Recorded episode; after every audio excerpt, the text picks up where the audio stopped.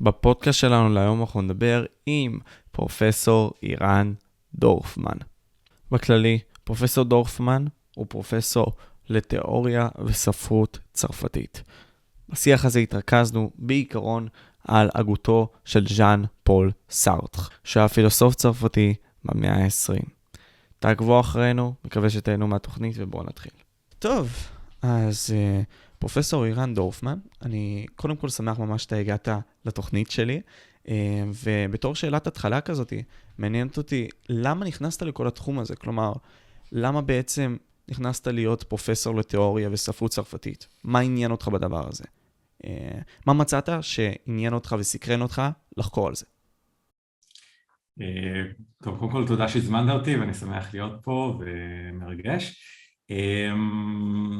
אז התחלתי באוניברסיטה בשנה ראשונה, אני בכלל נרשמתי, חשבתי שאני אהיה פסיכולוג האמת, מאוד עניינה אותי נפש האדם ורציתי להבין יותר טוב ובינינו רציתי להבין יותר טוב את, בעיקר את עצמי. ולכן אחרי שנה ראשונה שלמדתי למדתי פסיכולוגיה ולמדתי פילוסופיה והייתי גם באיזה תוכנית בינתחומית בהמשך לאט לאט הבנתי שקודם כל החוג לפסיכולוגיה לא כל כך עסוק בלהבין את הנפש האדם לגמרי, אלא הוא עסוק בלנסות לקטלג, לסמן אה, אמ, הרבה מאוד ניסויים מדעיים סביב העניין הנפשי, ופחות אמ, לנסות אה, להקשיב, להקשיב לנפש, להקשיב ללב, להקשיב לאיזה הגות סביבו, נגיד אה, לא קראנו בכלל פרויד למשל, שנורא עניין אותי. קרל יונג קראתם?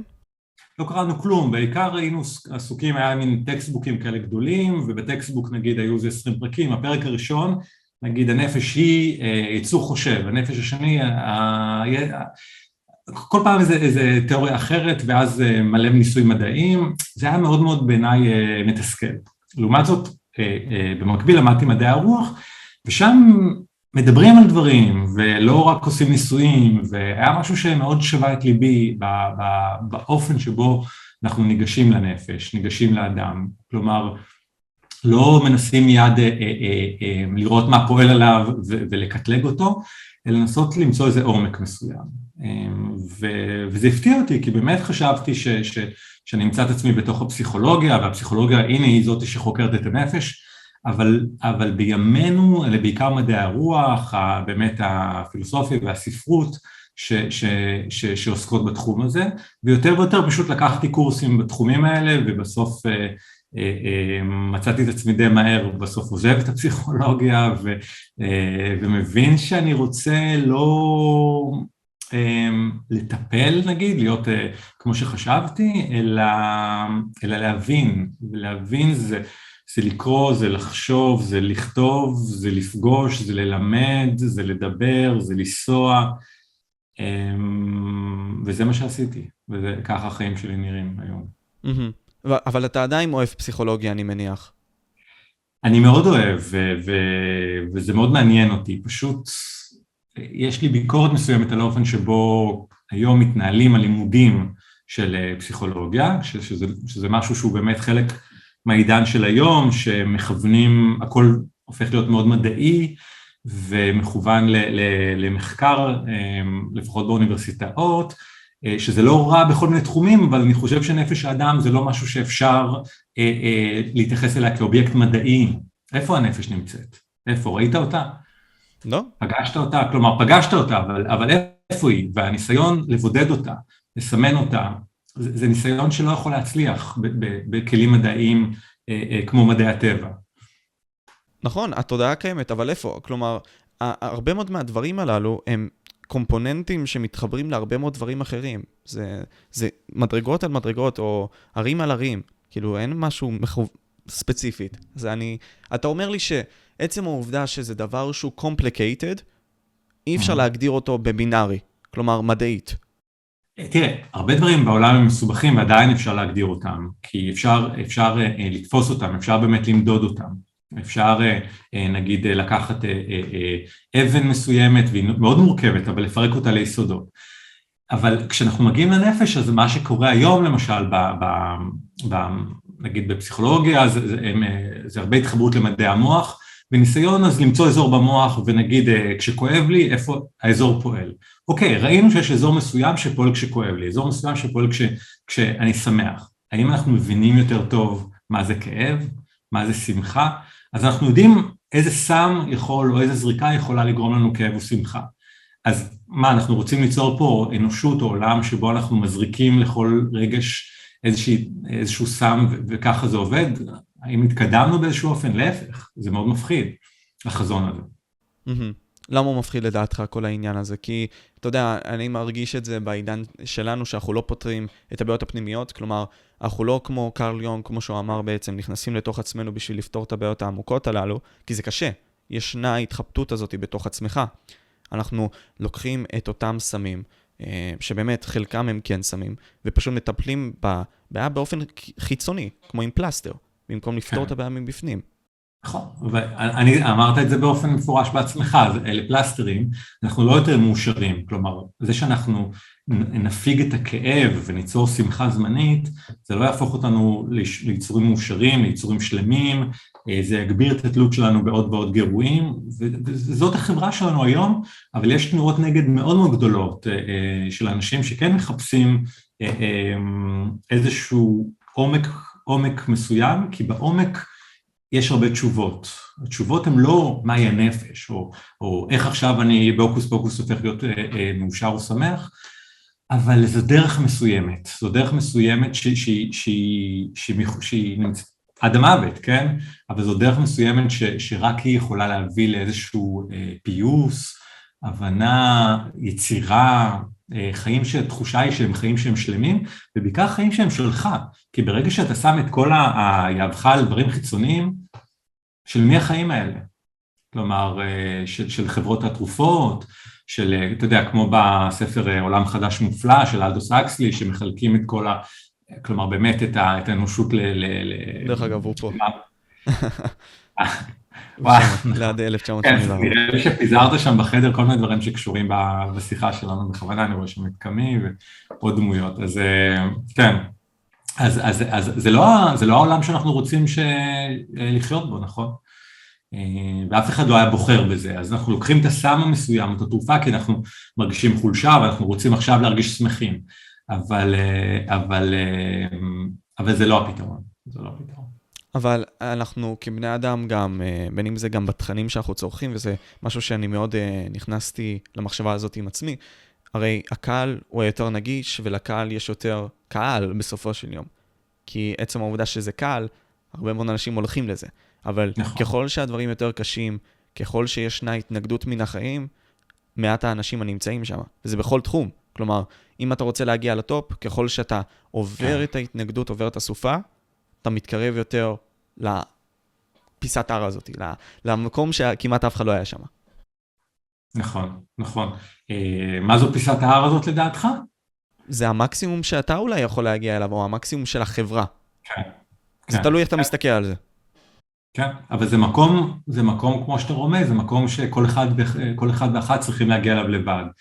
אה, וזו דרך שהיא יותר קשה ויותר מסובכת, אבל אני חושב שאם תשאל בני אדם, במהות שלהם, בבסיס שלהם, הם, מה הם רוצים זה את הדרך הזאת, ולא את הקיצורי דרך. ושוב, יש תקופות בחיים, אני לא נגד, יש תקופות בחיים שאנשים צריכים, צריכות לקחת, אה, לא יודע, דברים, אה, נוג, נוגדי דיכאון, או, או, אה, או, או דברים לשמוח קצת, אבל, אבל בבסיס יש חיפוש יותר עמוק.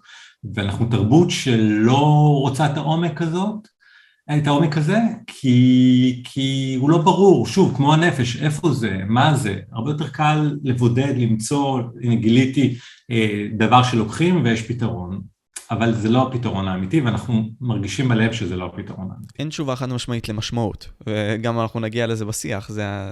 כאילו, אנחנו יכולים להסתכל על זה, להגדיר אותו משבילנו, זה העניין האקסיסיאלי, אתה נותן את המשמעות בשבילך, אתה מוצא, כן. אז... כן.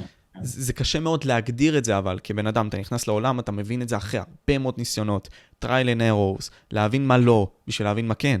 אבל זה לוקח כן. הרבה מאוד זמן. ואולי התבונה של האדם האחד, כמו שקרל יונג אמר, תבונה היא מסוכנת. אולי תבונה של אדם אחד היא לא התבונה הנכונה בשבילך.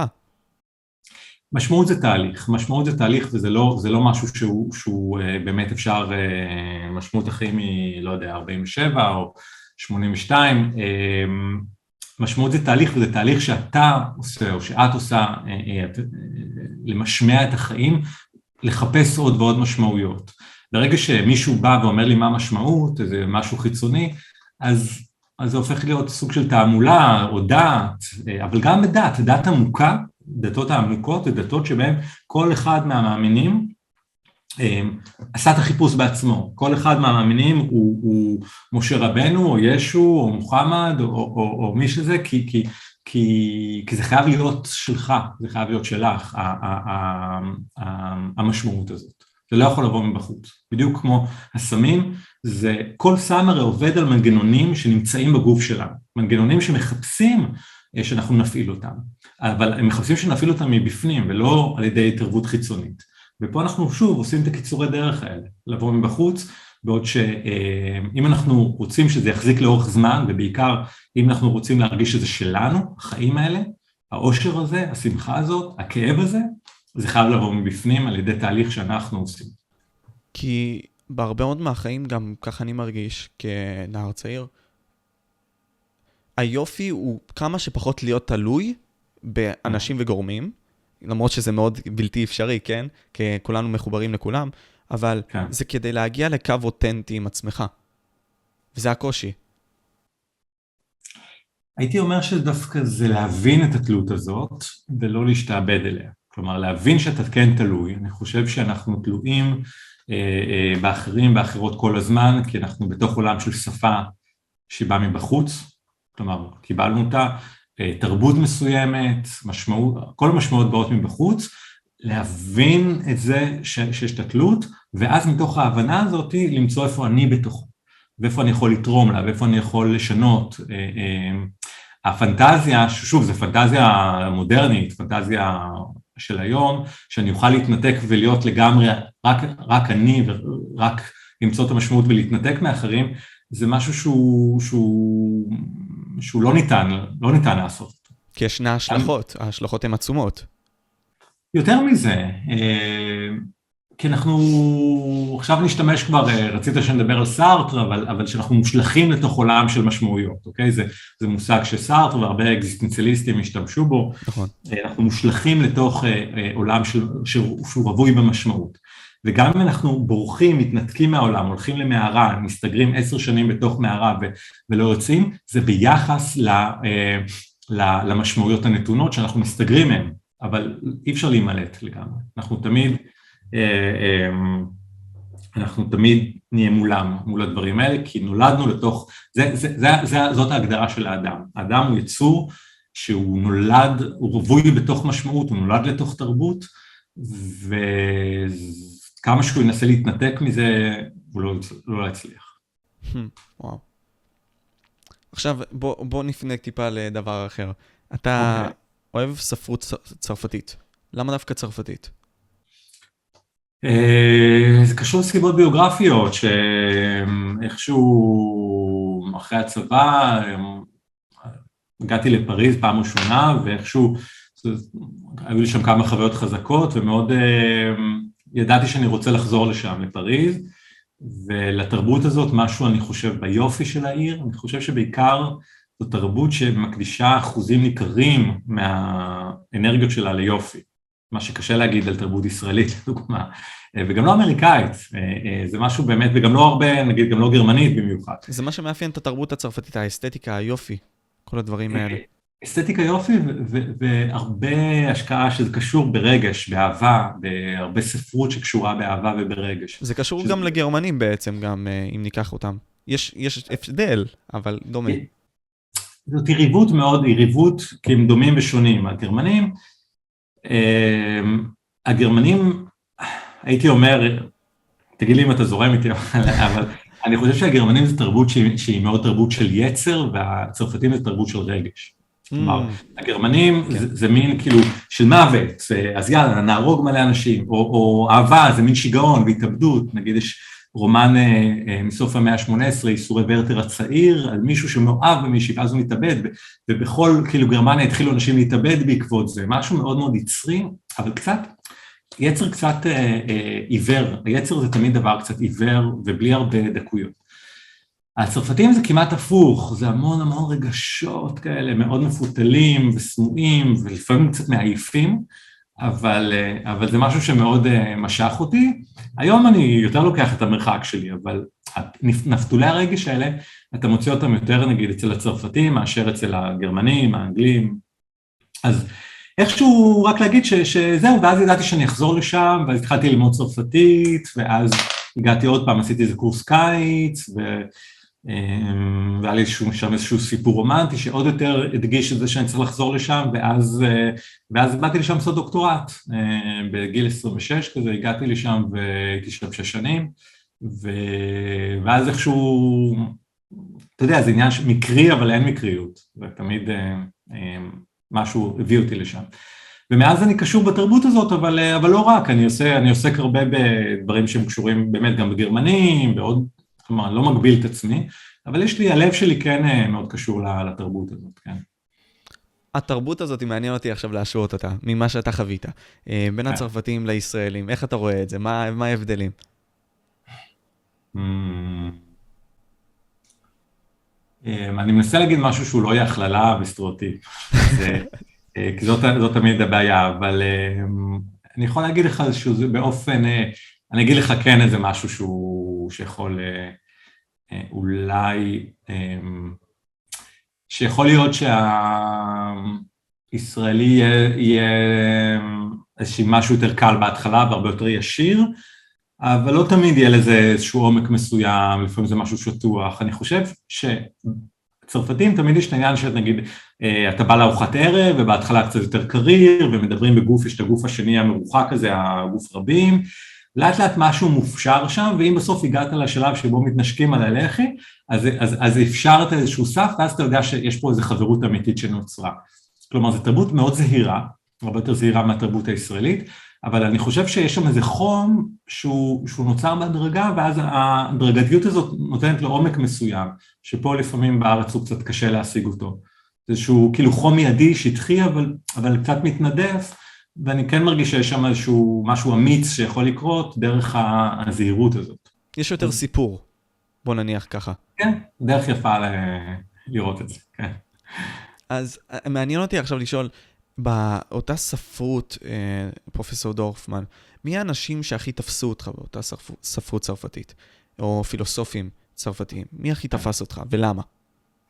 באתי, באתי בשביל הפילוסופיה ובאיזשהו אופן הספרות, כלומר הדוקטורט שלי היה בפילוסופיה ואז איכשהו גם מצאתי את הספרות אה, ובסוף היום אני, היום אני, אני בחוג לספרות, אני עכשיו ראש החוג לספרות באוניברסיטת תל אביב, אה, אה, כי איכשהו התגלגלתי לשם, אבל, אבל קודם כל יש מסורת פילוסופית באמת מצד אחד מאוד מאוד עשירה, של, כלומר כבר מדקארט נגיד, שהוא אבי פילוסופיה המודרנית, המאה, המאה אה, אה, באמת אה, כבר מהה ה-16-17 ואילך, באמת אחר כך רוסו.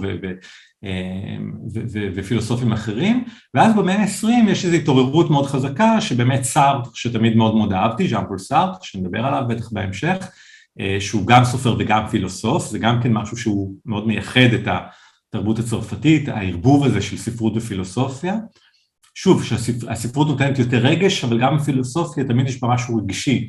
וזה משהו שאני מאוד מאוד מחפש, ופחות מצאתי בפילוסופיה אנגלו-אמריקאית נגיד, אה, שהיא יותר קרה, יותר מקצועית.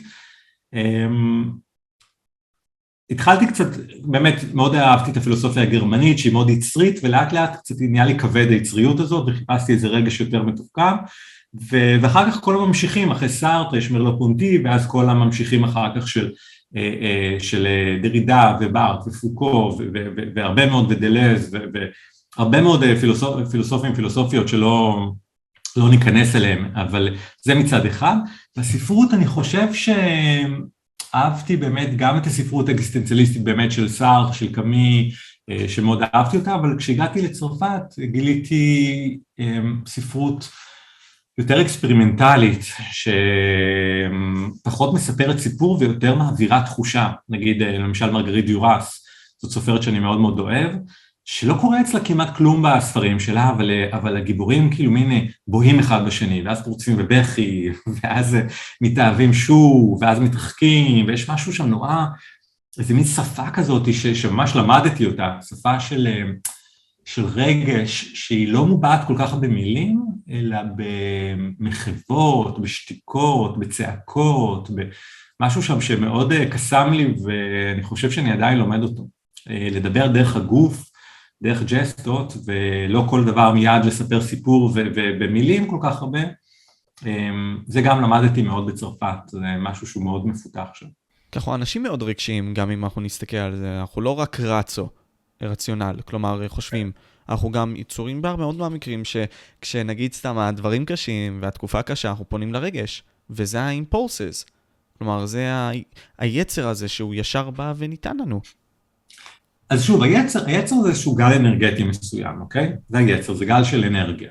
ואחר כך גל של אנרגיה הזה, הוא לפעמים נתקע בנו, אנחנו לא יודעים מה לעשות, אנחנו מרגישים משהו, לא יודעים מה לעשות.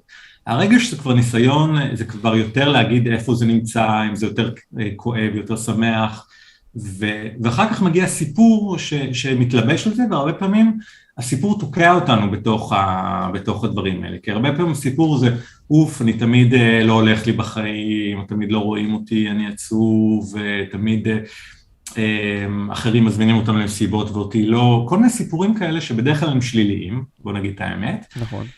ו... ואנחנו, ו... ובעיקר תוקעים לנו גם את הרגש וגם את האנרגיה הזאת, את היצר. את היצר.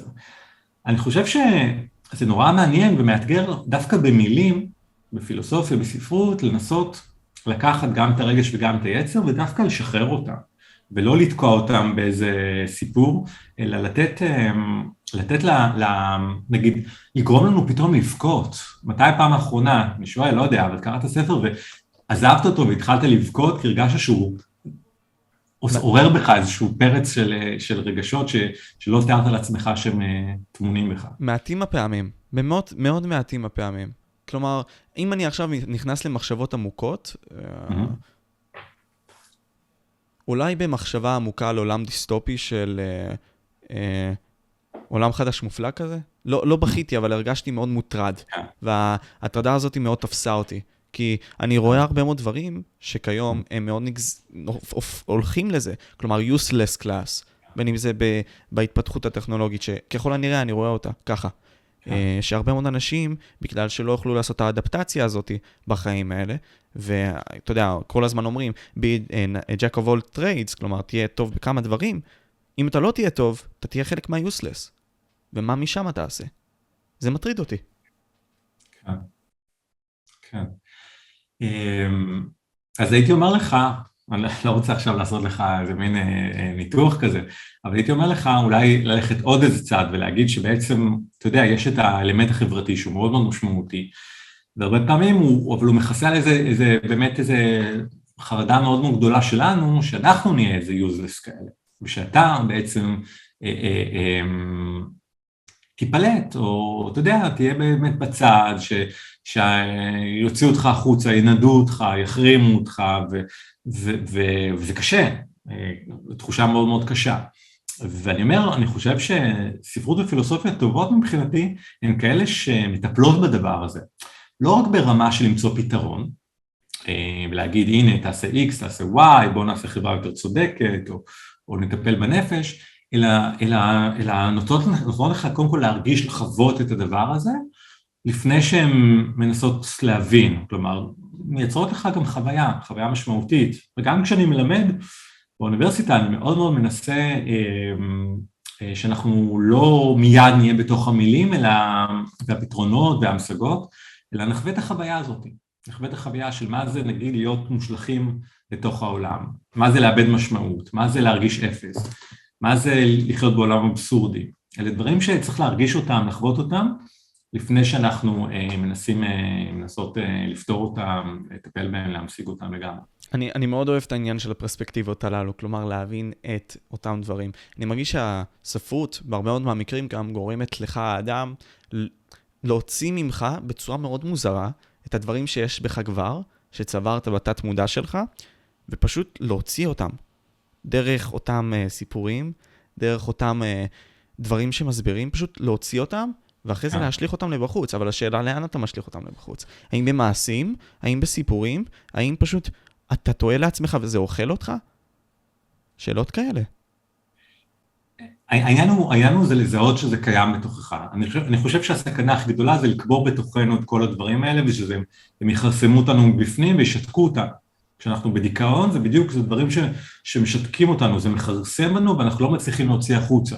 ואז, אה, ואז אה, אה, באיזשהו אופן מטאפורי הייתי מעדיף מכת חשמל כזאת, משהו שכזה יזיז אותך, מאשר איזשהו פרוזק שירגיע אותך, אלא, כי זה משהו שצריך להוציא החוצה את ה... את ה זה לא שאני מעודד פה טיפולים בחשמל, אבל אני אומר מבחינת, ה, מבחינת האנרגיה. ואחר כך, ברגע שאתה יוצא החוצה, אז אתה יכול לעשות המון דברים, זה בדיוק, נגיד הפועל ב- ב- באנגלית או בשפות לטיניות, אקספרס, מה זה אקספרס? לבטא. זה האקס הזה, אבל זה express, press זה ללחוץ והאקס החוצה, Mm. האקס, אקס, אקס זה החוצה, אקס זה, זה מחוץ. להוציא. להוציא, אקספרס, כל דבר שמתחיל באקס זה החוצה, נגיד גם האקסים שלנו זה משהו שהוא מחוצה לנו כבר, אוקיי? נכון. אז, אז, אה, אז, אז, אז, אז, אז ברגע שאתה מוציא החוצה זה גם אתה מבטא, ואתה, ו, וברגע שאתה מבטא אז אתה יוצר, ואז אתה בעולם הרבה יותר מעניין, ושוב אין פתרונות, מה שניסיתי להגיד מקודם זה לא שיש משמעות אחת, אבל אתה מתחיל לחיות את העולם כעולם שצריך עכשיו למשמע אותו, להביע אותו, לבטא אותך ואת העולם, ואז אתה חלק מאיזה גל, וזה הרבה יותר כיף להיות חלק מאיזשהו גל, איזשהו תהליך של יצירה, מאשר להיות פסיבי וכל הדברים באים אליי ואני רק מתקפל ומתקפל ו- ולא יודע מה לעשות עם הגודש הזה, או, או בוהה בפייסבוק או באינסטגרם, או, אה, אה, אה, ו- ו- וחווה את כל המשמעויות של אחרים בתור איזו התקפה שנורא מקטינה אותי, כי כולם נורא יפים ואיפה אני. זה, זה, זה הדבר המשעמם אה, בעיניי בתרבות ה... הזאת של המסכים. הדבר המעניין זה יכול, אם אני מתוך זה מצליח ליצור ולהוציא החוצה תוכן מעניין. בדיוק. כלומר, תוכן מעניין. ותוכן מעניין זה לא, בעיניי זה לא יהיה, הנה תראו, הנה גם אני מוצלח, אלא שוב, מה חודר אליי, עובר בי ויוצא החוצה באופן שלא משכפל את התרבות. עוד דימוי כמו ש... או עוד פוסט כמו ש... שכולם עושים, אלא נותן לדברים לעבור בי ומוציא אותם החוצה באופן מעניין שרק אני יכול לבטא כך, כי אני מיוחד. והקלט והפלט הוא מאוד אקטיבי, כלומר, אתה חי באקטיביות כלשהי, בדיוק, בדיוק. וזה מאוד חשוב. אידיאל, אידיאל. מה אמרת? אמרתי שזה אידיאל, ואז אמרת משהו שלא שמעתי. לא, אז, אז זהו, העניין של האידיאל הזה הוא, ברוב האנשים הוא גם לא קורה, כי אנחנו... אה, ותכף אנחנו ממש עוד כמה דקות נעבור לסארטר. אה, אני מרגיש שהחיים מקנים לך את האפשרות לעשות את זה, אבל Mhm. החיים גם לא כופים עליך בחלק מהמקרים, כי אתה צריך לחיות. אה, כי אתה צריך לחיות, אתה לא באמת צריך, אבל זה מה שהחיים כן. נותנים לך, ההרגשה הזאת, הלחץ החברתי והכל, פשוט אה, להיות זומבי, כי אתה צריך לעבוד. ואתה לא באמת ממלא את עצמך, זה למה קפקא, נגיד סתם, אה, לא היה מסופק. הוא היה בעבודה מסוימת, והיה מדוכא גם, והוא כן. ביטא את היצר שלו דרך הכתיבה. נכון, נכון. יש לנו, יש לנו כל הזמן לחצים, לחצים, לכן זה, ה- אמ, זה גם, זה הפרס הזה, זה האינפרס והאקספרס אולי. אמ, ו... והלחצים האלה לפעמים מכריעים אותנו, ואז אני חושב שכל אחת ואחד מוצאים את המקומות שבהם הם עושים את האקספרס. זה יכול להיות בכתיבה, כמו קפקא שבאמת עבד באיזו עבודה כזאת ש... ש... ובלי שהוא אהב, ו... ו... אבל מצא לו את המקומות האלה של הכתיבה. זה יכול להיות שאתה שאתה עושה את הפודקאסט, זה יכול להיות אני ש... שכותב וחוקר ומלמד. ויש לך ספרים, שדרך אגב נשים אותם בתיאור למטה, כן, תמשיך. אחלה, ו... אמ, אבל למצוא את המקומות האלה, למצוא את המקומות, לא לחשוב שאני כל הזמן אהיה באיזה, אמ, באיזה, באין סוף של, של ביטוי, כי זה לא יכול לעבוד ככה. יש רגעים של שקט, רגעים של התכנסות, אבל למצוא את המקומות שבהם אני, אני יכול להוציא את הדבר הזה החוצה. זה חשוב, זה חשוב. ודרך אגב, שזה יהיה אקטיבי. שלא, ש... כמו שאמרת לפני כן, שלא רק תקבל את זה ואוקיי, תגיד כזה, אוי, החיים באים אליי וזהו, אני לא אעשה כלום. תהיה אקטיבי. כן, כל, כל פעולה של ביטוי היא אקטיבית. אני חושב שהאקטיביות אולי שאני שם עליה דגש זה לראות מה, מה, מה הפילטר שעובר דרכי שם, כלומר מה אני מביא שהוא מיוחד. וכי הנטייה שלנו זה לחקות אחרים. נכון. שוב, רואים את זה באמת הרבה ברשתות, בעיקר באמת באינסטגרם נגיד, אבל באמת שזה חיקוי שכולם עושים עכשיו אה, תמונה של אוכל או של כלב או של משהו, אז גם אני אעשה, זה להגיד אוקיי, אבל מה, מה, איפה זה הביטוי שלי, ואיפה אני מנסה לבטא כמו אחרים, אבל זה, זה, כמו שאתה אומר, זה לא בדיוק אקטיבי, זה שכפול, ואז אני מרגיש לא מסופק, ואני מרגיש לא אותנטי, ואני מרגיש בלב, עמוק. ואז אני עושה עוד ועוד, אבל אני שוב מרגיש שאני רק, אה, מה אני תרמתי שם? כל אחד היה יכול לעשות את התמונה הזאת. ואני חושב שזה צורך נורא אנושי להביא את הייחודיות שלנו, ושיראו אותנו כמו שאנחנו, הייחוד שלנו, ולא כמו שכפול של, אה, של מישהו, של מישהי. בול. ופה אנחנו אפשרי להיכנס לסארטר בקטע הזה. אה, גם הרבה מאוד מהתיאוריות היפות של סארטר התבטאו mm. גם uh, במקרה המיוחד הזה, שאם אני לא טועה זה היה באמצע שנות ה-60 uh, של המאה ה-20, ששם הוא היה אמור לזכות, אמור לזכות בפרס נובל, והוא אמר, לא, אני לא רוצה לקבל אותו. נכון. לא מעוניין. כן. והיופי כאן הוא... זה מקרה מאוד מאוד נדיר, מקרה מאוד מאוד נדיר, אה, אני לא מכיר עוד מקרים כאלה של מישהו שסירב לפרס נובל. כי זה מלא כסף גם, בלי קשר. גם, כן. גם, גם התואר, מן הסתם, אבל זה גם כסף, ולא מעט. נכון.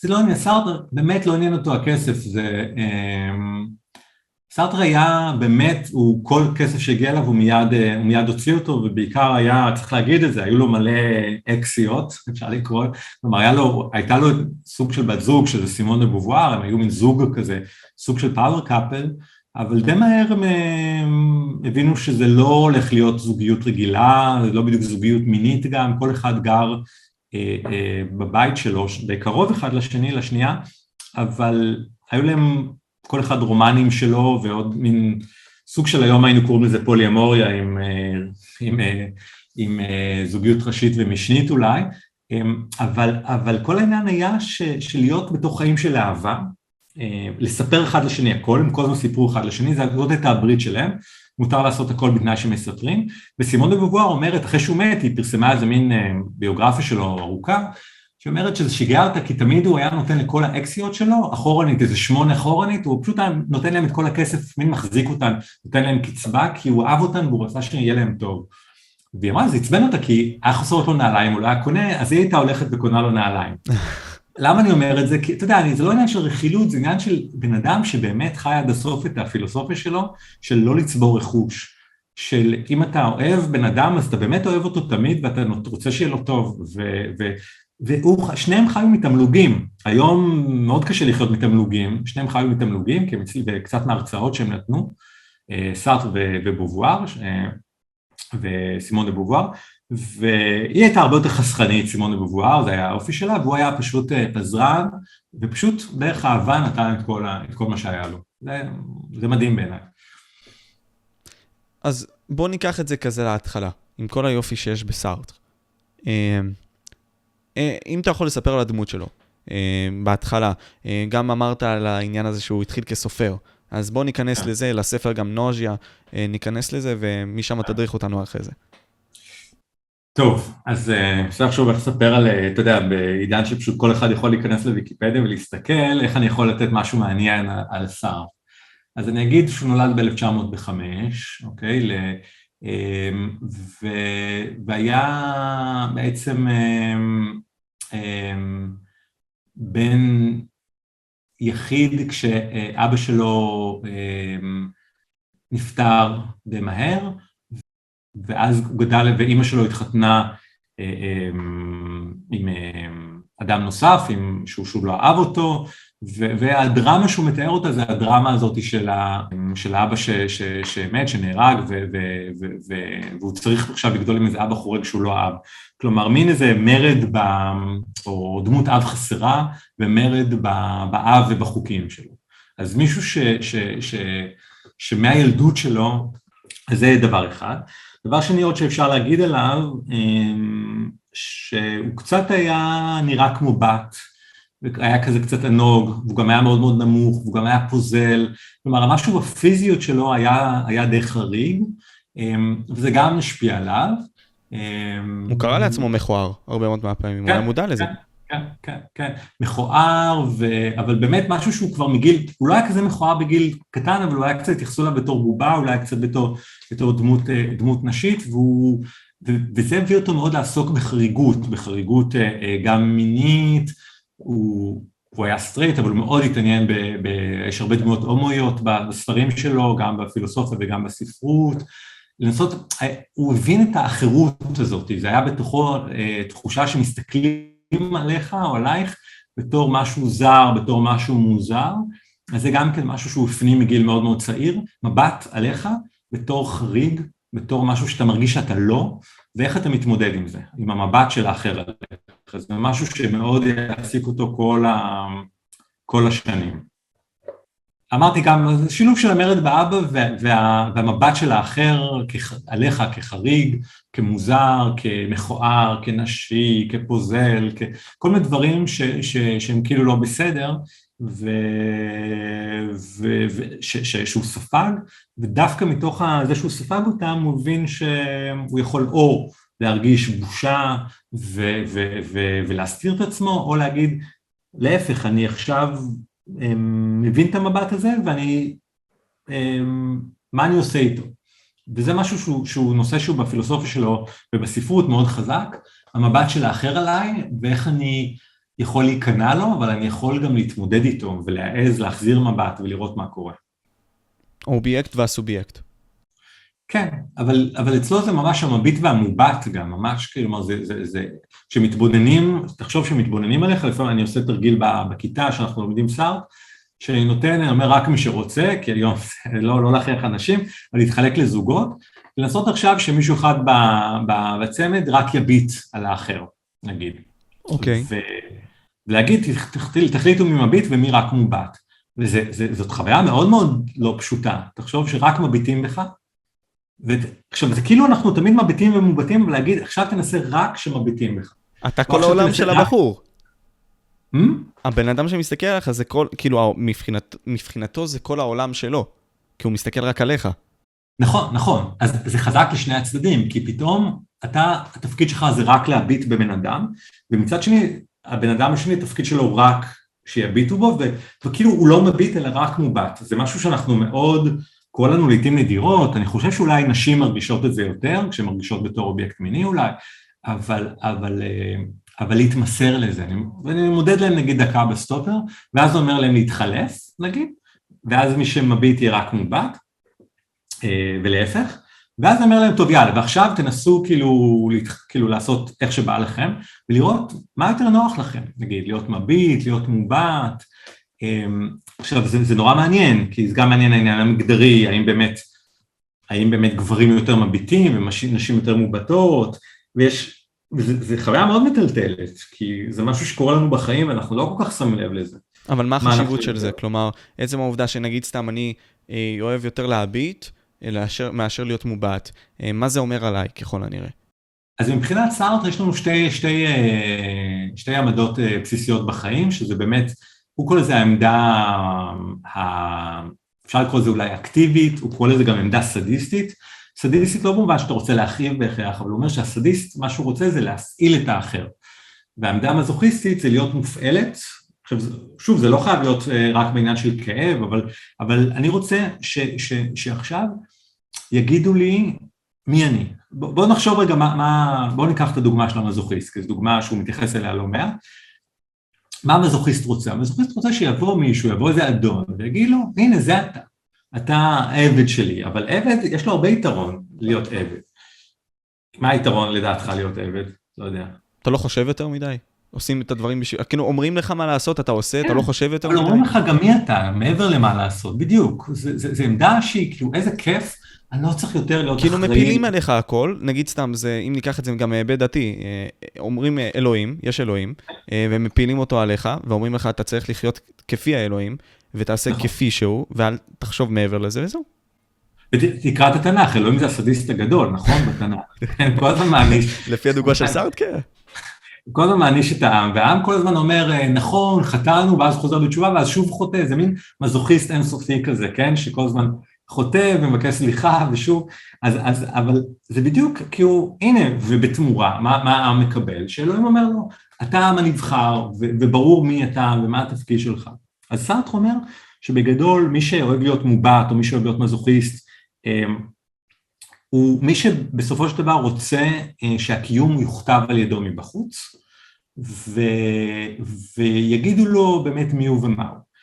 לעומת זאת, מי שאוהב להביט ומי שאוהב, אה, אה, אה, נגיד הוא הסדיסט או, או, או גם המשתוקק לפעמים, זה שיש לו את התשוקה, סארטר אומר שהוא זה שרוצה להיות בשליטה, זה שרוצה להכתיב דברים, זה שרוצה לשלוט, אבל בסופו של דבר אומר סארטר ששתי העמדות האלה הן לא, לא יכולות להחזיק מעמד, וזאת הבעיה העיקרית של החיים, של, ה, של הקיום שלנו. שגם מי שרק אוהב להביט, הבעיה היא שאם אתה אוהב להביט, אם אתה אוהב כל הזמן לשלוט, הבעיה היא שמה אתה, אתה כל הזמן עסוק בלחפש אה, אנשים לשלוט בהם, ואם אתה כל הזמן מחפש אנשים לשלוט בהם, אז זה אומר, בסופו של דבר, מה זה אומר? לא יודע, לדעתך. לשלוט בהם, אמ, זה פשוט גישה קיצונית לחיים, אתה לא יכול לפעול ככה, כי אני, אני מסתכל על זה מאוד מבחינה מקיאוולית. כלומר, אתה צריך להיות גם, גם אותו אה, אריה, אה, וגם להיות הלוי, כלומר, אה, בהרבה מאוד מהפעמים פשוט לתקוף, ולפעמים גם לעדן את התקיפה. כלומר, נגיד בא לך פורץ לבית, זו דוגמה הכי טובה, אני חשבתי עליה כזה. אם כן. בא לך פורץ, אתה לא תבוא ותגיד לו, היי, פורץ, אתה יכול להפסיק, כאילו, אתה יכול לצאת לי מהבית? תגיד, היי, פורץ, אתה יכול לצאת לי מהבית. אתה משנה את הטון. כלומר, הקיצון הזה, כן. כאילו, הוא לא, הוא לא בסדר בעידן שלנו, כמו שאתה אומר. כן. מעניין מה שאתה אומר. אתה אומר שזה בעצם, כי, אבל, אבל זה קשור למה שחשבתי עליו, או שמה שסארט אומר. אתה אומר שבסופו של דבר המתמודד, השולט מתמודד עם עקרון המציאות, עם ה, עם ה, עם ה, שהוא לא יכול באמת לשלוט עד הסוף. אה, מה שסארט אומר ש, שבסופו של דבר השולט או מי שרוצה להיות סדיסט, בסופו של דבר מבין שהוא תלוי במזוכיסט. כי אם לא יהיו לו מזוכיסטים, לא, אם לא יהיו לו אנשים שהם... אז, אז הוא יהיה אבוד. ואם הוא יחווה התנגדות זה יכול לטלטל אותו. כן, אבל, אבל אז הוא מבין בסופו של דבר שהוא מנסה לחיות חיים שהוא לא תלוי באף אחד וכולם תלויים בו. Mm. ובסופו של דבר מה הוא מגלה? הוא מגלה שהוא תלוי באנשים, כי אם לא יהיה את האנשים האלה, אז, אז לא יהיה לו במי לשלוט. ואז זה מאוד מבלבל אותו. ולעומת זאת מהצד השני, נגיד, ניקח רגע את המזוכיסט, שכל הזמן מחפש שיבוא מישהו ויגיד לו, הנה אתה, אתה, אפילו אם הוא אומר לו את האפס, הוא עדיין אומר לו משהו, והנה והוא, הנה, זה כמו, לא יודע, שאתה, נכון, שאתה תמיד בכיתה, יש את הילדים האלה שהם קצת עבדים כאלה, שמוצאים איזה מין מנהיג כזה, נכון, שטיפה מתעלל בהם, אבל אה, כאילו הוא אומר להם, אה, הם המשרתים שלו, ו, וזה מאוד נוח העמדה הזאת, אבל בסופו של דבר, בסופו של דבר אה, הם, הם מרגישים, מתגנב חשד לליבם, שבסופו של דבר האדון הזה לא באמת יודע הכל, ושהם מרגישים שהאדון הזה בסופו של דבר הם, הם תלויים. עכשיו, אם זה אלוהים זה יותר קל, כי אלוהים הוא בשמיים והם לא רואים אותו, אבל אם זה בן אדם בשר ודם, הם רואים את החולשות שלו והם מבינים שבסופו של דבר אם הבן אדם הזה כל כך הוא אלוהים וכל כך גדול, אז למה הוא צריך אותם הבן אדם הזה? כלומר, למה הוא כל הזמן הולך איתם? ואז הם מבינים שבעצם לא יכולים לסמוך עליו, כאילו זה כמו האמירה הזאת, אני לא אצטרף למועדון שמקבל אותי לשורותיו, כן. שכאילו, כי אם הבן אדם הזה כל כך מקבל אותי בתור המשרת שלו, אז הוא כנראה צריך אותי, יש אינטרס. כנראה... כן, אז, ואז הוא לא כזה כנראה חזק, כי הוא... כי אני מחפש מישהו כל יכול. אבל אפשרי גם לקחת את זה לדוגמה הורית, כלומר, האבא והאימא נראים כמו אלוהים, זה משהו שפיטרסון אמר.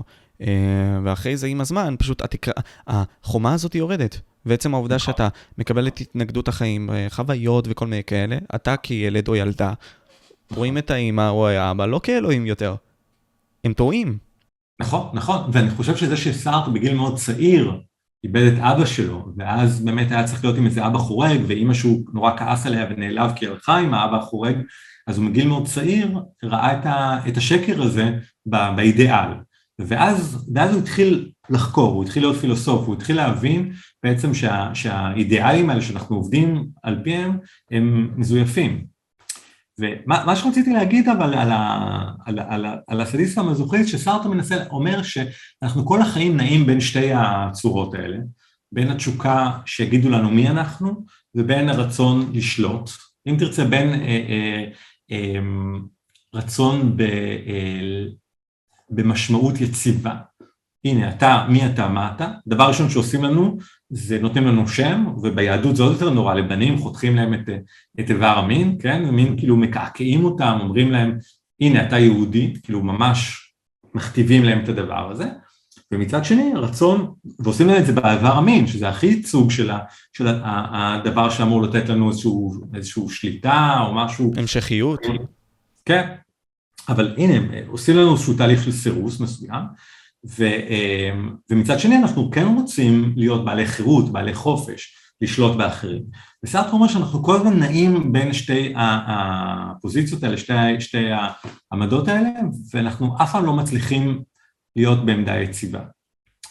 וזה המקור של הרבה מאוד תסכול, ומקור של הרבה מאוד מה שהוא קורא לו הונאה עצמית. כשהונאה עצמית זה בעצם לנסות להעמיד פנים שיש לך חופש, כשבעצם אין לך חופש. אמ, שזה רובנו עושים את זה כל הזמן. זה, זה לא נראה, כאילו, אני, אני מסתכל על זה גם ככה, הרי החיים גם לא יאפשרו לך להיות אה, בעצם האותנטי שלך, כי במידה ותרצה להיות אותו אותנטי, החיים ייתנו לך סתירה עצומה, כי יש, כמו שדיברנו לפני זה, שליטה עליך. כ- כ- כהתחלה. אין לך הרבה מאוד כוח, ככל הנראה. אז גם אם אתה רוצה, יהיה תמיד מישהו שיהיה מעליך מבחינת ההיררכיה, אה, וישלוט עליך. כן, נכון, ואז מבחינת סארט, המפתח שלו זה לא בכוח לנסות אה, לשלוט, ולא בכוח לנסות גם להישלט, שזה גם עמדה, שוב, עמדה ש, שהיא נוחה יותר, כי כאילו אם אני נגיד אזרח צייתן או משרת, אז זה כאילו יותר נוח, אבל גם בסופו של דבר אני, אני, אני, אני ארגיש ש, ש, שאני אדם בעל חירות, שזה לא, לא, זה, זה לא עובד לי, כי, כי אני בסופו של דבר רוצה להתמרד. מה שסארטר אומר זה להבין את ה, מה שהוא קורא לו סיטואציה. וסיטואציה זה בדיוק להבין מה הם יחסי הכוחות עכשיו, מי שולט ומי נשלט, ומה אני עושה עם זה. כלומר, לא בכוח לנסות לשלוט או להישלט, אלא להבין מה האפשרויות, ועל בסיס ההבנה הזאת לנסות לראות מה מתאים לי עכשיו ולבחור בזה. כלומר, גם אני בוחר להישלט, להגיד לעצמי, זה מה שמתאים לי עכשיו להישלט. ולא, כמו שרובנו עושים, להישלט ולהעמיד פנים שאנחנו שולטים. Mm. זה בעצם רוב, רוב הפעמים, זה מה שאנחנו עושים. מרקס הוא יותר תקיף בקטע הזה, הוא ממש רוצה להפוך את כולם, הוא מעמד הביניים, להפוך את כל מי שמעליך. אה, אתה מדבר פה על, אה, מבחינתי, ככה אני מסתכל על זה, שסארטר הוא יותר אסטרטג בקטע הזה, כלומר, אתה רואה עכשיו את המצב הקיים, ותפעל בחוכמה, כי יכול להיות שאתה תפסיד במידה ואתה לא תפעל על פי האסטרטגיה הקיימת. אצלו זה פחות עניין של חוכמה, לפחות בפילוסופיה המוקדמת שלו, פחות חוכמה ויותר אמת. כלומר, הוא אומר, תהיה אמיתי עם, מה שקורה עכשיו. ואם אתה עכשיו מעמד נדקה, נגיד, סתם, ניקח, ציינת את מרקס, נגיד אתה עכשיו זה מעמד פועלים ואתה אה, מעמד נדקה, אז סתם לפנטז על מהפכה ולהגיד, כן, כן, בעצם אני המעמד השולט, רק בינתיים אני שולטים בי. זה, זה, זה להיות בהונאה עצמית. כי זה לא להגיד שקודם כל להגיד שולטים בי עכשיו ובמסגרת ששולטים לי מה אני יכול לעשות. אמ, אני יכול אמ, למרוד, אוקיי, אני יכול לציית, בסדר, אני יכול לציית וללכת בערב לאיזה תא מחתרתי, ל... אבל לא, לא להיות באיזה מין תנועה כזאת שכן, אני מציית, אבל בעצם אני, אני בבסיס שלי אדון, רק בינתיים אני מחכה. fake it till you make it כזה. כן, אמ, משהו כזה, כן. Mm. אז מה, יש, גם ציינת, יש הבדל בין סארטר הצעיר לסארטר היותר אה, בוגר, כלומר, אה, והעניין הוא שסארטר, אה, כמו שאמרת לפני זה, הוא וסמיון דה בובואר נפגשו בא, באוניברסיטה שם, אם אני לא טועה, שניהם היו סטודנטים ממש חזקים. אה, ותוך כדי, עם הזמן כזה, הוא בא וכתב את היצירות שלו.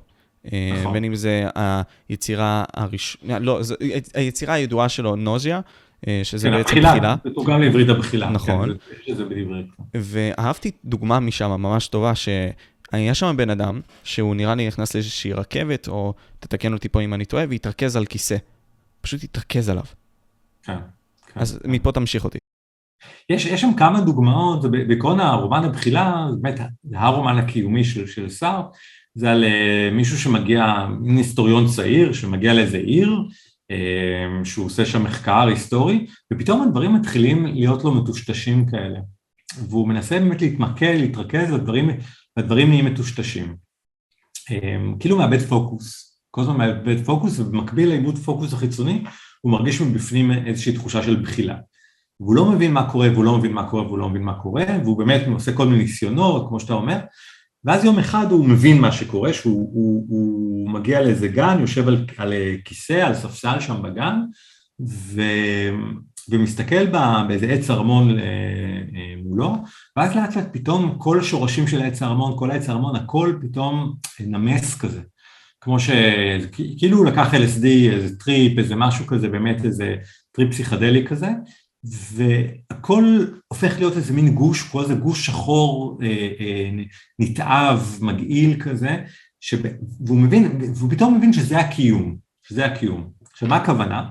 איך שאני לפחות מבין את זה, שהוא פתאום מבין שכל החיים שלו הוא קיבל את המשמעויות שהתרבות נתנה לדברים, והתרבות אמרה זה עץ, וזה אתה, וזה כיסא, וזה גן, וזה אה, משה, וזה המסך, וזה הספר הזה, ויש לנו רגעים בחיים שאנחנו, זה יכול להיות, להיות באמת איזושהי הארה כזאת, זה יכול להיות איזשהו טריפ, זה יכול להיות איזשהו מצב של שינה, של דמדומים, של הזיה, של דיכאון, כל, של מחלה, כל מיני מצבים שפתאום כל המשמעויות האלה נמסות לנו. ולרגעים מאוד מאוד מפחידים, רגעים מאוד מפחידים כי פתאום כל הדברים שקיבלנו כוודאים כבר לא מתקיימים יותר. אבל הרגעים האלה הם רגעים נורא חשובים כי פתאום אנחנו מבינים ברגעים האלה את השרירותיות, את השרירותיות של הדברים. ואם אנחנו נלך עד הסוף עם השרירותיות הזאת, אנחנו נבין שהעולם בבסיס הוא עולם שהוא חסר הבחנות. הוא חסר הבחנות כי הכל חומר. הכל חומר. ואחר כך בתוך החומר הזה, סארט אומר, יום אחד הגיע אדם, ו... מתחיל עכשיו, אדם אומר זה מין חור בתוך ההוויה, חור בתוך ההוויה, כי ההוויה לפני שהגיע אדם הייתה שלמה.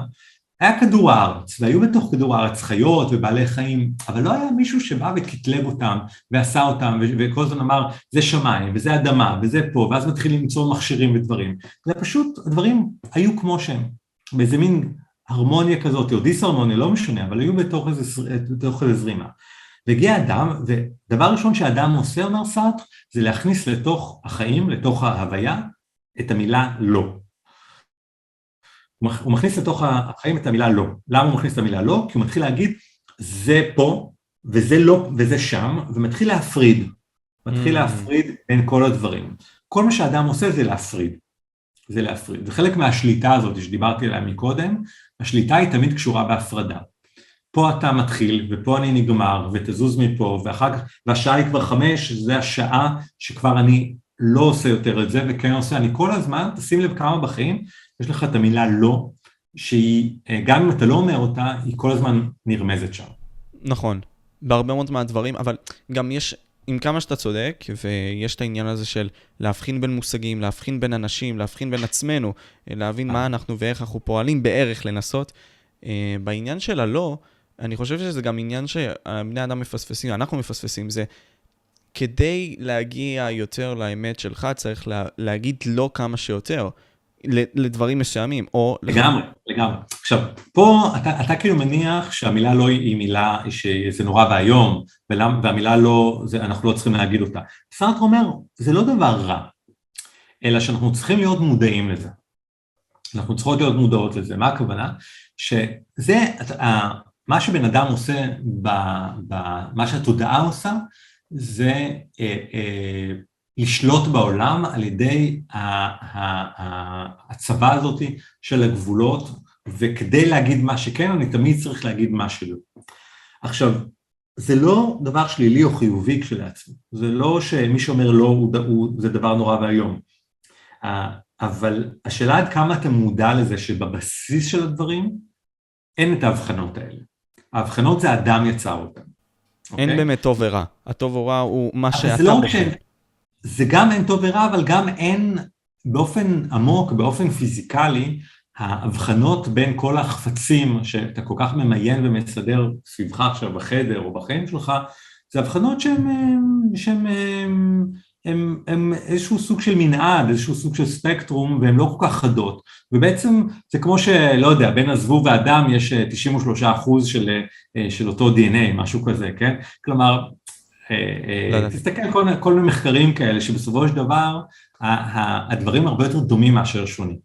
עכשיו, ואז אנחנו באים ומתחילים עכשיו להפריד בין הדברים. אנחנו, סארט אומר, אנחנו ממש עוקרים את הדברים מתוך ההוויה, כשההוויה עצמה היא שלמה, מוצקה, היא לא צריכה אותנו, היא תהיה אחרינו, היא הייתה לפנינו, אה, כשיום אחד האדם יעלה מהעולם, יש את הקוסמוס הזה והוא ימשיך להיות אחרינו. אז, עכשיו, אז mm-hmm. כדי לפשט פשוט את הדברים, עד לפה אמרנו שהעולם קיים, אנחנו נתנו עליו את ההגדרות, אה, כחלק, אה, סארטר אמר לא, כדי להפריד בין הדברים, כי העולם בעצם לפני כן היה באיזשהו סטייט כזה שלא באמת היו הגדרות, היו דברים נכון. קיימים. ואנחנו נכון. נתנו להם את ההגדרות בתור יצורים עם בינה כלשהי. נכון, בדיוק. ואז זה מתקשר לש, לדבר הזה ש, ש, ש, שדיברנו עליו קודם, על הסדיסט והמזוכיסט, שמתוך זה אני יכול עכשיו, יש לי שתי, שני חשקים שיוצאים לי מתוך התמונה הזאת. או שאני נורא נורא מפחד מזה שבעצם אני, האדם, זה שיוצר את כל המשמעויות, שבעצם בבסיס הן לא קיימות, ואז אני רוצה לחיות, להיות בעולם של, כמו הספרים שמאחוריך, העולם חדש מופלא, עולם של משמעויות מאוד מאוד ברורות, ואז אני אהיה בן אדם יותר מזוכיסט, שיותר רוצה שהכל יהיה לו מסודר וברור, ושבדרך כלל אני גם, אני אצמד לאיזה מין סמכויות שיבואו ויגידו לי איך הדברים צריכים להיות. כלומר, אני מתמכר כזה לאיזה סדר של העולם, זה אפשרות אחת, או אפשרות אחרת זה להגיד, וואלה, אני, בעצם אין שם, הכל פתוח, ואז אני יכול עכשיו להגדיר בעצמי את מה שקורה. Mm. עכשיו, כלומר, הדבר הזה יש לו הרבה כוח, כי גם, כמו שאמרת מקודם, נגיד, גם אם קורים לי כל מיני דברים, דברים נוראים, אני יכול להגיד, אמ, לפרש אותם כמו שאני רוצה לפרש אותם. ואז אני אומר, אוקיי, נגיד בן אדם אפילו, בן אדם נורא קרוב אל האמת. לדוגמה, שזה משהו שהוא מאוד, או, או אפילו, או נורא נורא כואב לי איזשהו איבר, או אני צריך לעבור איזשהו ניתוח. להגיד, מבחינת שר, זה בסך הכל משהו אה, בהוויה הגדול הזה, שעכשיו הוא ממילא לא הייתה לו, ממילא אה, אני זה שקבעתי את המשמעות של האדם הזה, ועכשיו אולי הוא נגרע מה, מהעולם הזה, אבל עכשיו אני יכול לכתוב, לכתוב אותו בתור דמות של ספר, אני יכול עכשיו אה, אה, אה, את הכאב הזה, להחליט שהכאב הזה בסך הכל יתבונן בו, ולא להחליט שזה טוב או רע, אלא להגיד שזה בעצם חלק מה, מההוויה. כלומר, סארטר אומר שיש לו הרבה הרבה יותר חופש ממה שאנחנו חושבים. אמ, אבל זאת עמדה שהמחיר שלה זה שהעולם לא יציב לנו, כי אם אנחנו כל הזמן, כל הזמן, אה, אנחנו, אני השליט של העולם הזה, אז, אז, אז, אז זה שם עליי המון המון אה, עול, והמון המון, אני כל הזמן צריך אה, אמ, לתת הגדרות לדברים. וזה הרבה יותר קל לי וכל אחד מאיתנו אומר די אין לי כוח יותר די אני רוצה שהשולחן יהיה שולחן והכיסא כיסא ואני זה אני ומשה זה משה וערן זה ערן. כי זה מפחיד וזה מעייף להיות בעולם כזה פלואידי. Mm-hmm. ואנחנו זזים בין שני הדברים האלה וסארט אומר אין משהו אחד יותר טוב מהשני. זה בסדר גם להגיד אני מעדיף שכל ההגדרות יהיו, יהיו נתונות כל עוד אני לוקח על זה אחריות כל עוד אני mm. בוחר המושג של הבחירה מבחינת סארטר זה המושג הכי חשוב. וואו. Um, זה ממש חשוב לפרק את זה עכשיו. Um, זה, זה מעניין מה שאתה אומר. הרי אם אני עכשיו, אה, לא יודע אם ה, ה, ה, שתי הדוגמאות האלה יהיו טובות, ה myth של סיזיפוס, כדוגמה, אה, כן. למשהו בסגנון הזה. כן, אה, המיתוס של סיזיפוס בעברית, כן. נכון, המיתוס של סיזיפוס, שהבן אדם בא, הענישו אותו, דוחף. אבן להר, ופשוט דוחף, דוחף, דוחף, ואז היא פשוט נופלת. נכון. ואז יש את הסיומת המושלמת הזאת של uh, one must imagine Sisyphus being happy. נכון. שרק, נכון. כאילו... עלינו לדמיין את סיזיפוס מאושר. נכון. אז היופי כאן בכתביו של אלבר קמי, זה אתה מסתכל על משהו. אין נכון. באמת הגדרה לבין אם הוא טוב או רע. הטוב, נכון. נניח, אם ניקח דוגמה מאוד uh, מודרנית, uh, גרמניה כן. הנאצית, הגרמנים עצמם הרגישו שמה שהם עשו לאותו רגע, הבסדר. אנחנו כיהודים, שחווינו את אותם דברים, נאמר שזה לא בסדר. לגמרי, לגמרי. הפילוסופיה של סארט מאוד רדיקלית, מבחינתו, אה, הנאצים נגיד, כל עוד הם בוחרים במה שהם עושים, הם בוחרים להודות בזה, אנחנו משמידים עם אחר, אנחנו עם הנבחר, אז מבחינתו אין דרך לגנות אותם. מה הבעיה, מתי זה מתחילים לגנות, מה זה, מתי זה לא בסדר? כשמתחילים להתחמק מהדבר הזה, מתחילים להגיד, אמ, נגיד מתחילים להיות אובססיביים לגבי היהודים ומתחילים להגיד בעצם כל העניין שהנאצים כל הזמן דמיינו שהיהודים נורא חזקים. אז אם אתם חושבים שאתם העם הנבחר, נגיד הארים, למה אתם כל הזמן כל כך אובססיביים לגבי איזה עם אחר שהוא מסכן ו- ודל כזה וגם ככה השמדתם אותו? אז מבחינת סארט כן יש פה הונאה עצמית אה, מסוימת, כי, כי אם, אתה, אם אתה חושב שאתה כל יכול וחזק, אז תהיה כל יכול וחזק. זה מה שניטשה לימד אותנו. ניטשה, ניטשה היה לו, פילוסוף ניטשה, היה לו את האידיאל הזה של, הוא קרא לזה העל אדם, האדם המושלם, זה אדם שפשוט לא כל הזמן עסוק באחרים, אלא הוא מכונן את המשמעויות שלו. בשפה של סארט הוא רק סדיסט ולא מזוכיסט, הוא רק יוצר משמעות, משמעות והוא לא מקבל משמעות מבחוץ. ברגע שאתה נאצי ואתה כל הזמן אומר, כן, כן, אני יוצר את המשמעות, אבל יש את היהודים ויש את הצוענים ויש את ההומואים ויש את הנכים והם כולם איום, אז אתה כל הזמן עסוק במשמעויות של אחרים. אז רגע, אז אם אתה ארי וכל כך חזק ובלונדיני, אז אתה, זה לא יכול להיות, אתה בהונאה עצמית. אתה מבין? אז כן, הסארט כן נותן לנו מפתח גם להבין אה, תופעות אה, פוליטיות אה, ולהראות איפה פה ההתחמקות מלקחת אחריות על החיים. וזה מאוד חשוב גם כטיפ לחיים, הרי הלקיחת אחריות הזאת שאנחנו לא עושים, וזה כמו העניין עם הקלט והפלט. כלומר, להיות מודע כמה שאתה יכול לכך שאתה אקטיבי בפעולה של חשיבה, של עשייה, של כל דבר אחר, וכל עוד אתה יודע שישנה האחריות הזאת אצלך, אתה כן. ממקסם את האפשרות שלך להיות אתה. נכון, נכון, נכון, נכון. כשאנחנו, כשאנחנו באמת, אה, נגיד, אה, נכנסים לאיזה דיכאון או משהו, זה בדיוק התחושה היא שהעולם גדול עליי, העולם גדול עליי, זה בעצם להגיד, טוב, כל המשמעויות כבר נעשו, אבל זה לא רק שכל המשמעויות, כאילו, ואין לי שום דבר לתרום, ואני כזה קטן, ו... אבל, אבל לא, אתה לא קטן, אתה ענק, אתה פשוט צריך לקחת את כל המשמעויות האלה ולהבין שבעצם תמיס אותם עכשיו, או תעשה איתם משהו, ותמצא בתוכך, תביא את, ה, את, ה, את, ה, את הלא שלך, או את הכן שלך, או את המשמעות החדשה שלך. זה מאוד קשה. סארטר אומר שבסופו של דבר הוא קורא לזה חירות קשה. הוא אומר, אנחנו מציעים חירות, אבל חירות קשה. היא, כי היא חירות שהיא לא, וואו, יש לי איזה יום חופשי ואני יכול לעשות מה שבא לי, או קיבלתי אלף אה, שקל ואני יכול לבזבז, אלא יש לי עכשיו אלף שקל, ולהבין מה זה כסף, ומה זה כסף בעולם, ומה כסף, מה הערך של כסף, ולבחור מה אני עושה איתו. לבחור האם אני עכשיו רוצה נגיד אה, לחלק אותו לקבצנים, הוא אומר אם אתה, אם אתה בעד עולם קומוניסטי נגיד, או עולם אה, אה, סוציאליסטי או שוויוני, אז, אז תהיה עקבי עם זה, אוקיי? אתה צריך לחיות את החיים כמו שאתה מדמיין שהם צריכים להיות. Mm. ואם אתה אומר, כן, כן, אני בעד שוויון, אבל uh, אני רוצה לאסוף דירות, כי אין מה לעשות, זה העולם, העולם הוא לא שוויוני. אתה בעונה עצמית. אתה סותר את עצמך. Hmm? אתה סותר את עצמך, ביבי. אתה סותר את עצמך. אתה מקבל את המשמעות מן המוכן, של מבחוץ, משמעות של עולם קפיטליסטי נגיד, ואומר, יש לי משמעות אחרת, אה, אבל אין לי מה לעשות, כי קודם שאחרים יתחילו. אם קודם שאחרים התחילו, אז תגיד שאתה, שאתה, שאתה רוצה לחיות בעולם שבו המשמעויות נתונות מבחוץ, ואין לך, ו, ו, ואתה לא, וזה בסדר. אז תודה בזה שאתה קפיטליסט וגמרנו, אל, אל תדמיין שאתה לא קפיטליסט. אני אגיד לך איפה כאן סארטר מבחינתי נוגע בהרבה מאוד נקודות טובות לאינדיבידואל, כלומר בהתחלה שלו כשהוא היה עוד uh, צעיר. כן. הוא התעסק הרבה מאוד באינדיבידואל, וההעמקה הזאת היא בתוכך, לפי דעתי זה למה חשוב ללמוד את סארטר, כי הוא נותן לך הרבה מאוד נקודות ומפעיל לך את הנקודות האלה, שאם אתה תיישם אותן לחיים שלך, תוכל להיות אדם יותר טוב, בהרבה נכון. יותר טוב, מכונה, אה, ותוכל לגדול ולהתעצם.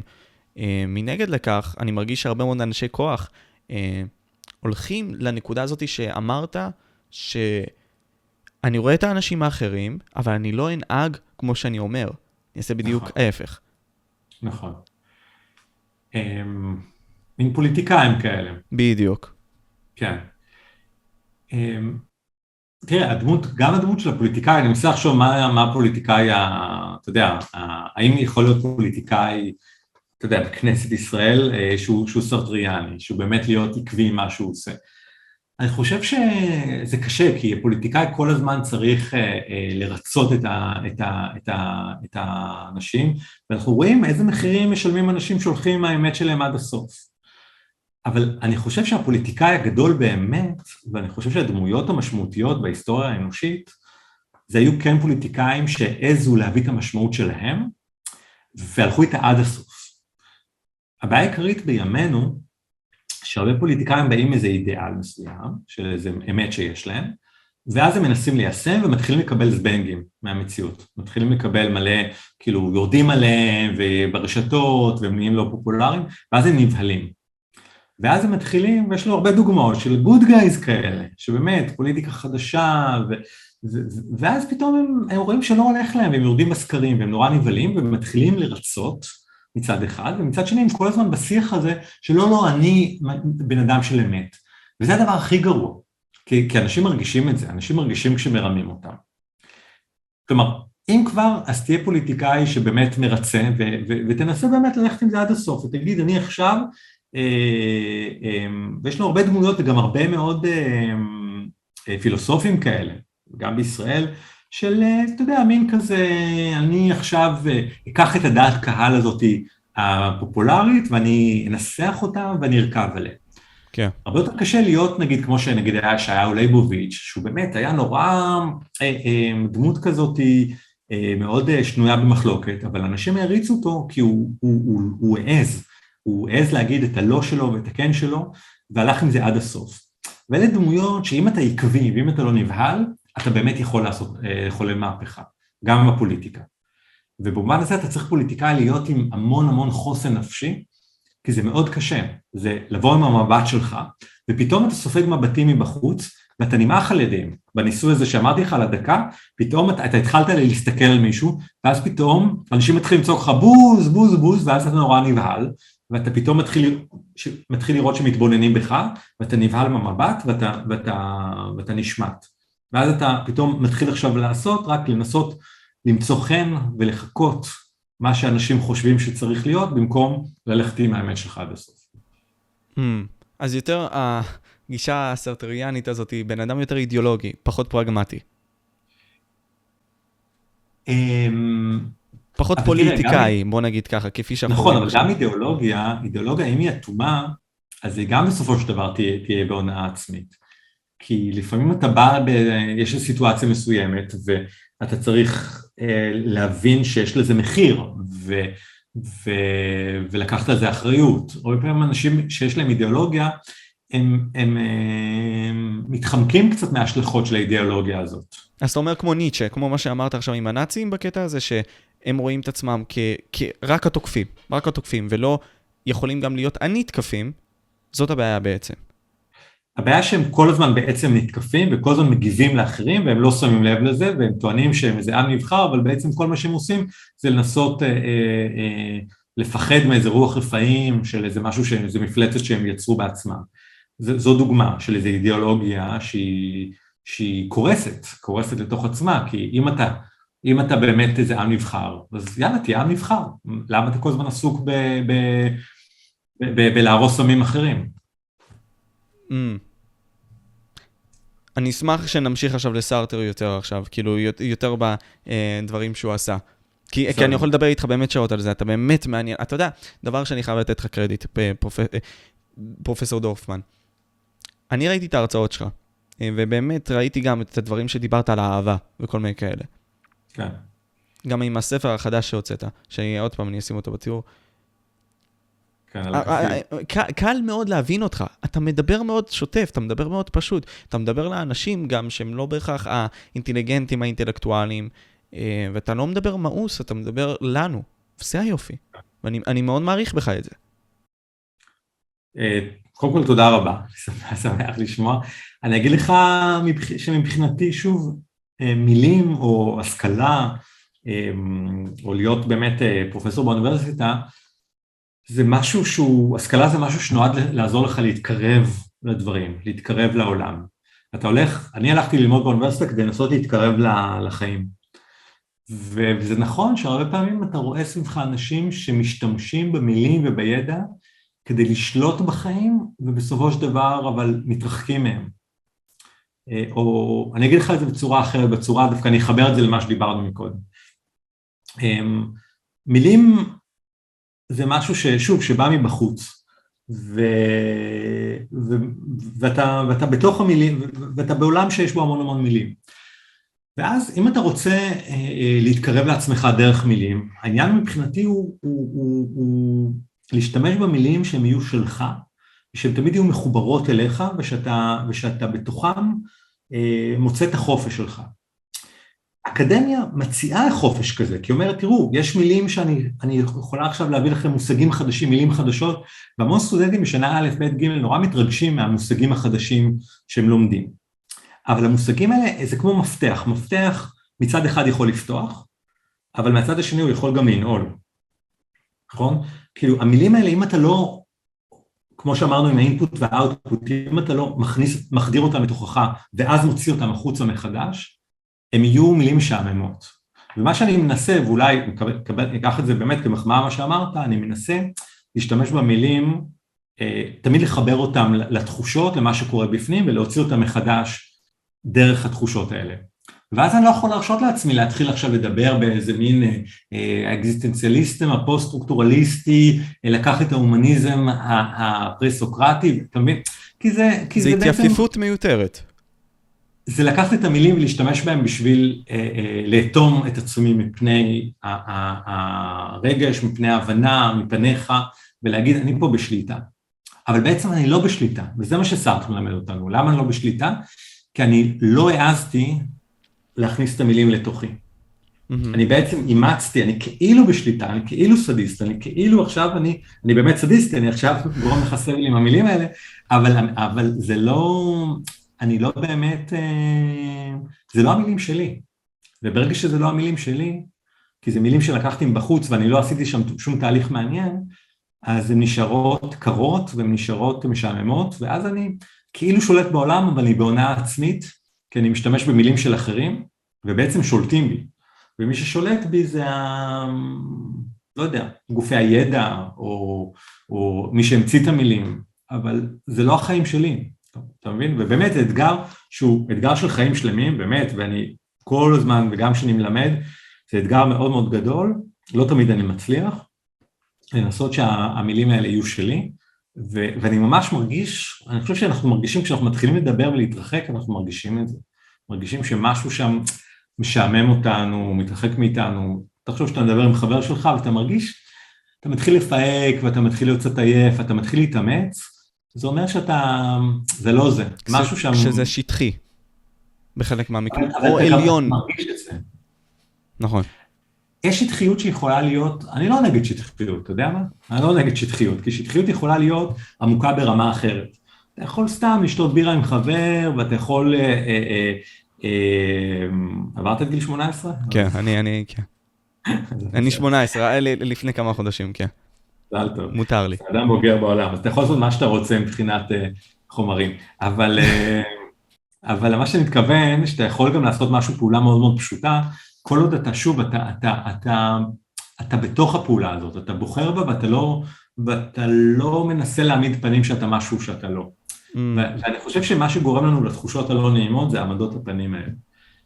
אז זה יכול להיות שיחה יותר עמוקה כמו שאנחנו עושים, אבל זה יכול להיות סתם איזושהי פעילות כיפית ופשוטה, כל עוד אתה, אתה, אתה שם, ואתה שם מבחינתי, ההגדרה שאתה שם, זה כמו שאתה אתה ניסחת את זה יפה, של הקלט והפלט, האינפוט והאוטפוט הזה, שיש את התהליך הזה, ושזה לא נשאר בחוץ, נכנס אליך ויוצא, נכנס ויוצא. אני אשאל אותך עוד שתי שאלות כזה כדי לכבד את זמנך. אמ, אם אני עכשיו אשאל על פי סארטר, מה זה, מה זה משמעות? אה, מהי משמעות החיים? מה הוא יענה לי לדעתך? זה מה שאתה קובע. וואו. מה זה אומר בעצם? שמשמעות החיים זה, זה קודם, שוב, משמעות החיים זה תהליך וזה לא משהו שאפשר להיעצר בו. אבל בכל רגע נתון אתה רואה את כל מה שקורה, אתה מכניס אותו פנימה ואתה עושה איתו איזשהו משהו שזה המשמעות שאתה נתת לרגע הנתון. אם לא עשית את זה, פשוט השארת את המשמעות בחוץ או נתת לאחרים לקבוע מה המשמעות. אבל המשמעות זה התהליך הזה, שוב, שהתהליך, משמעות, הייתי אומר זה לא משמעות, זה משמוע. משמעות החיים זה התהליך המתמיד של למשמע אותם, mm. כלומר, אה, אה, להעניק את המשמעות. משמעות החיים, האדם, מה שהוא בא לעשות פה, הוא מושלך לתוך הקיום, וכל מה שהוא עושה זה, זה יישמע רע להגיד את הלא הזה, אבל זה בעצם, ההפרדות האלה זה גם, זה גם, זה גם חיבורים. זה ליצור, זה מין פאזל כזה שאני מפריד ומחבר ומשחק, וזה המשמעות שלנו, זה מה שבאנו לעשות. זה מה שבאנו לעשות פה, וואו, זה חזק. Um, אני, אני רוצה לשמוע ממך אולי, אתה יודע, יש בנו הרבה מאוד ילדים צעירים, שנערים, גם אנשים uh, בני 30, שאתה יודע, נכנסים לעולם הזה. ואתה יודע, אולי לא, לא נפל, נפל להם המזל והם לא מצאו משמעות. הם uh, לא יודעים את הדברים, הם מנסים לחוות, מנסים ליצור, אבל לא באמת מצליחים אולי. איזה עצה היית רוצה לתת לנער צעיר, בן אדם צעיר, שרוצה להצליח, רוצה להגשים את עצמו, רוצה למקסם את עצמו בעולם הזה? הייתי אומר, המון המון הקשבה. אה, בדרך כלל כשדברים לא מצליחים, זה אומר שאני ניסיתי ללכת בתלם שהוא לא התלם שלי. ניסיתי ללכת באיזושהי דרך חרושה, שככה אמרו לי, ו... ולכל בן אדם יש את הדרך שלו. והעניין הוא, הקשבה היא אה, בין האינפוט והאוטפוט והתהליך הזה, כלומר זה לראות מה הנתונים, מה, מה הנתונים, מה הנתונים שלי בעולם, אם אני, מי אני, כלומר מה אני טוב, כל הנתונים זה אם אני גבר ואם אני אישה ואם אני נמוך וגבוה, זה אלף נתונים. ו, ומה המציאות שבתוכה אני, אני, אני חי, ואז בתוך זה, מה, איפה זה פוגש אותי? כלומר, איפה הפנים והחוץ, מה שהמציאות ומה שאני, איפה הם נפגשים, וכל בן אדם, כל בן אדם בתוך המפגש הזה, משהו קורה שם. להקשיב לדבר הזה שקורה שם, ואם אני כל הזמן הולך וזה לא הולך, וזה לא הולך וזה לא הולך, זה אומר שאו שלא הקשבתי לחוץ או שלא הקשבתי לפנים, ובעיקר לא הקשבתי למפגש הזה, mm. בין החוץ והפנים. אמ, אז, אז, אז להיות סבלנים, להיות עם הרבה קשר, ודבר שני זה למצוא דרכים שיעזרו לי לפתח את הקשב הזה. ויש המון סוגים של דרכים.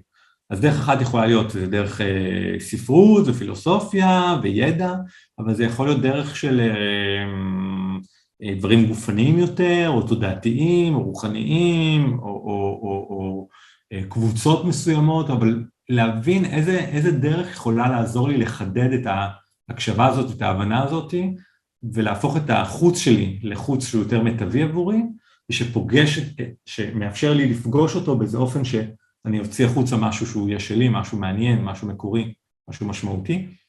איך אני מצליח למשמע, להמשיך להיות בתהליך הזה של המשמוע של העולם, ולא סתם פשוט לקבל אותו מבחוץ כמו איזה יציקה כזאת שהפילו עליי ועכשיו איכשהו אני צריך להעביר איזה כמה עשרות שנים עד הסוף.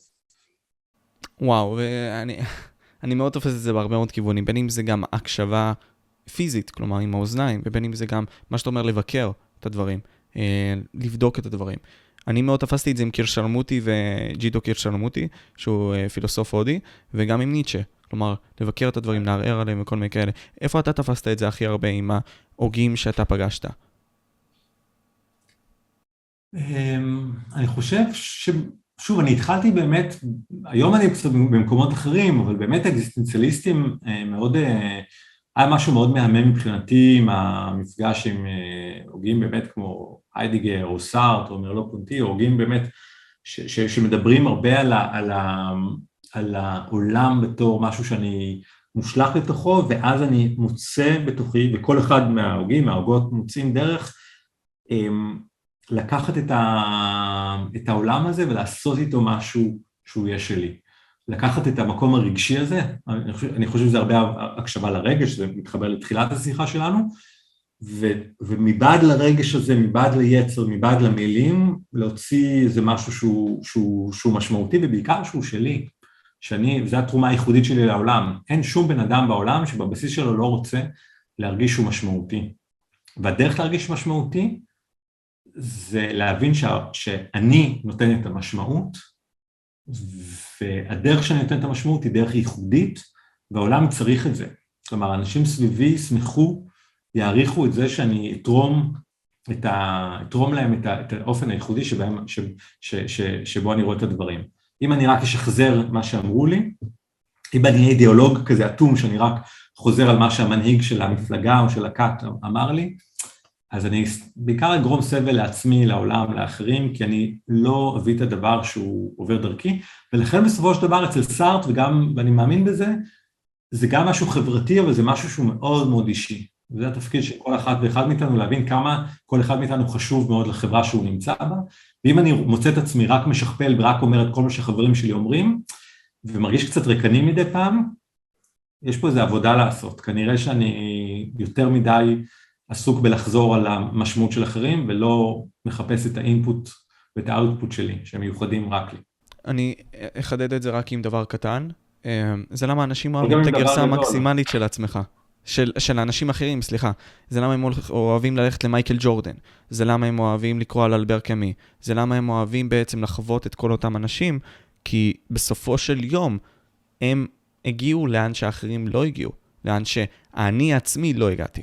אני נכון. מדמיין באידיאל, שנגיד אני נגיד, אני רוצה להיות שחקן כדורסל, אני רוצה להיות כמו מייקל. אז נכון. אני אעצב לעצמי את הראייה הזאת של, וואו, הוא האידיאל שלי, לזה אני מכוון, אני רוצה ללמוד ממנו, זהו. כן, כן, כן, כן. ואנחנו צריכים אנשים מעוררי השראה, וניסיתי להגיד אולי, בואו נהפוך גם אנחנו לאנשים מעוררי השראה. בדיוק. בוא, בוא לא רק ניקח חלק, אנחנו החלק. כאילו, בוא, בוא לא נהיה רק חלק קטן במשוואה הזאת שנקראת החיים, בוא נעשה משהו בנוגע לזה. כן, כן. כי החיים בסופו של דבר, שכל אחד ואחת מאיתנו מכירים, המרכז שלהם זה אני. וכי ככה נולדנו, אנחנו נולדנו לתוך גוף ותודעה שאנחנו במרכז שלה, ואפילו אם אנחנו יודעים שאנחנו לא במרכז באמת, בחיים שלנו אנחנו במרכז. אז בואו נעשה עם זה משהו מעניין. אנחנו במילא 24-7 בגוף הזה, למה לא לעשות לגמרי. עם זה משהו מיוחד? לגמרי, לגמרי, לגמרי.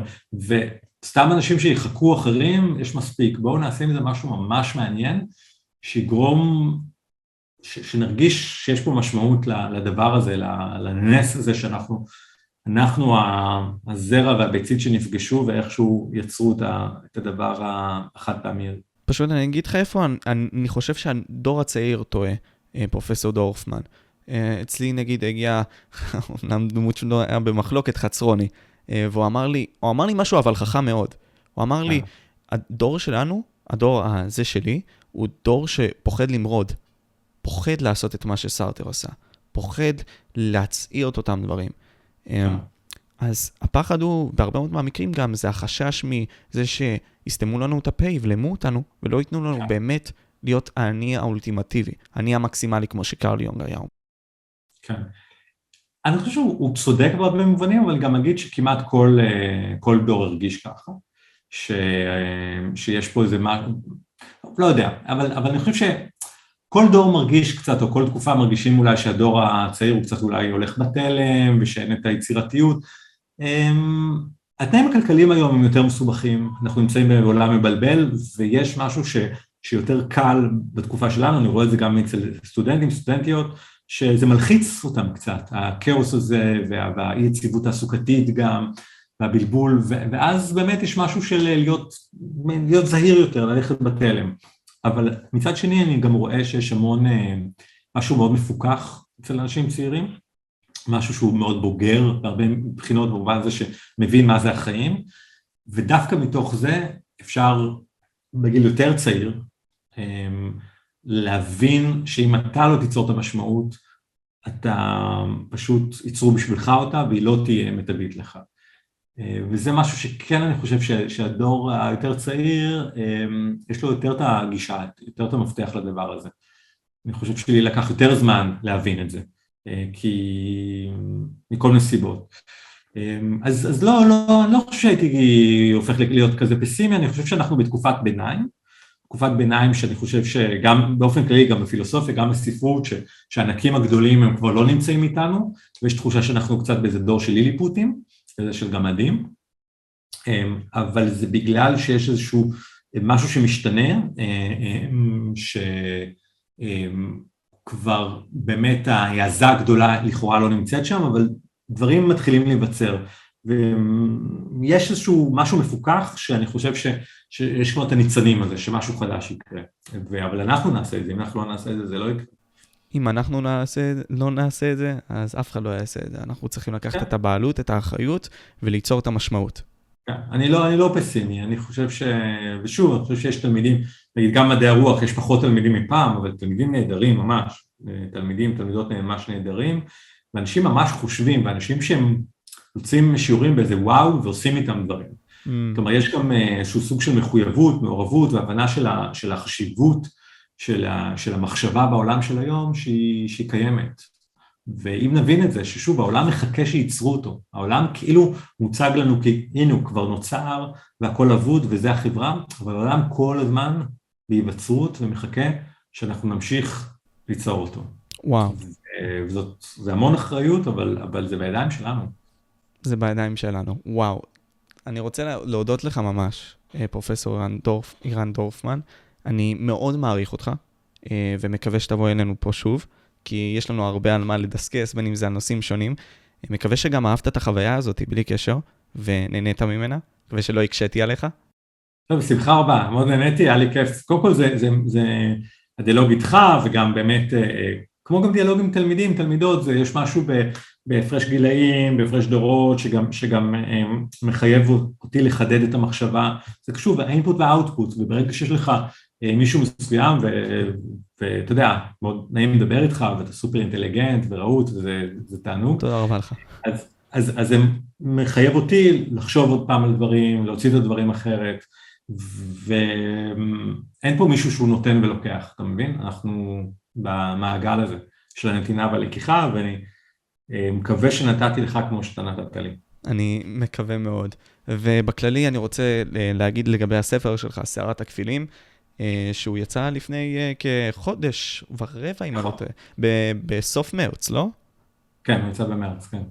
אם אתה יכול בקטנה כזה, אני אשמח שתספר על הספר, כדי שאולי מי שיתעניין יוכל לבוא ולקנות את זה. בשמחה, אז בעצם אני חושב שזה ממשיך הרבה מהנושאים שדיברנו עליהם. שזה ספר שלישי שכתבתי, שלאט לאט אני מנסה לפתח באמת איזושהי תיאוריה שקשורה בזהות באמת, ומי אני, מה אני, ולהבין ש, שאנחנו לא לבד לגמרי בעולם, שבעצם האחרים, שיש לי כפילים, שקודם כל אני בעצמי מבוסס על הרבה מאוד אה, קולות, וגם בחוץ יש הרבה מאוד אנשים שהם לא כל כך שונים ממני, אלא הכל, אלא אנחנו אנשים מראות אחד של השני. וזאת מחשבה שהיא מאוד מפחידה, כי אנחנו בעידן אינדיבידואליסטי שאנחנו רוצים להיות מאוד נפרדים, אבל זו מחשבה שאם אנחנו נלך איתה עד הסוף יכולה להיות מאוד משחררת, כי אנחנו שוב נבין עד כמה השיקופים האלה, שאתה ואני משקפים אחד את השני, בעצם אנחנו ביחד יכולים ליצור שם את הזהות, ואני חושב שמה שעשינו בשיחה שלנו קשור לזה, אוקיי? אנחנו מכפילים, אנחנו, אבל, אבל, אבל יש, יש שם איזה אומץ מסוים, ובספר הזה אני מנסה לקחת אה, איזשהו מסע אישי שאני בעצמי עברתי אותו, שאני מדבר על המתחיל במוות של אבא שלי, שאני חושב שההורים שלנו הם תמיד הכפילים שלנו, ואיזשהו סוג של אה, כאב, אבל גם שחרור שחוויתי דרך זה, ומשם אני אמשיך קצת מה זה להיות, איך זה ידע, מה, מה זה להגיע לאוניברסיטה, ומדבר על אהבה, ופרידה הראשונה שאני חוויתי, כלומר להכניס את הממד האישי לתוך הממד התיאורטי, לספר קצת על החיים שלי, ודרך זה לאט לאט לפצח מה זה בעצם להיות אדם בעולם,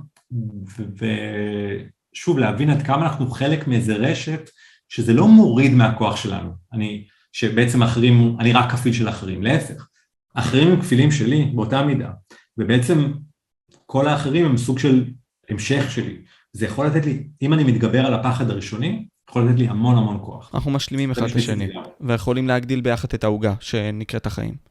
כן, כן, אבל בשביל זה צריך להתגבר על, על הרבה מאוד חרדות, ואני ממש מדבר על החרדות האלה ומנסה קצת אה, לחשוב ביחד, אנחנו קוראים כאילו גם על ידי קריאה בספרות, פילוסופיה, הגות, פסיכואנליזה, מהסיפור חיים האישי שלי, לנסות ביחד ללכת למסע הזה, שאני קורא לזה מסע לעבר, אה, מסע בעקבות זהות מרובה, שהזהות שלנו היא, היא בעצם מרובה, אנחנו הרבה מאוד בתוך האחד הזה. נכון. ויש לזה משהו שיכול להיות מאוד מנחם, אם נלך עם זה עד הסוף.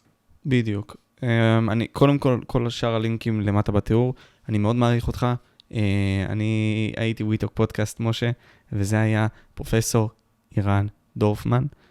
עוד פעם, כל שאר הלינקים למטה. בבקשה תביעו תמיכה, בין אם זה גם לגבי הספר שלו במידה ואתם מעוניינים. יש גם תקציר בנוגע לספר הזה, בתיאור למטה, וזהו, אני הייתי פה. ביי. תודה, ביי.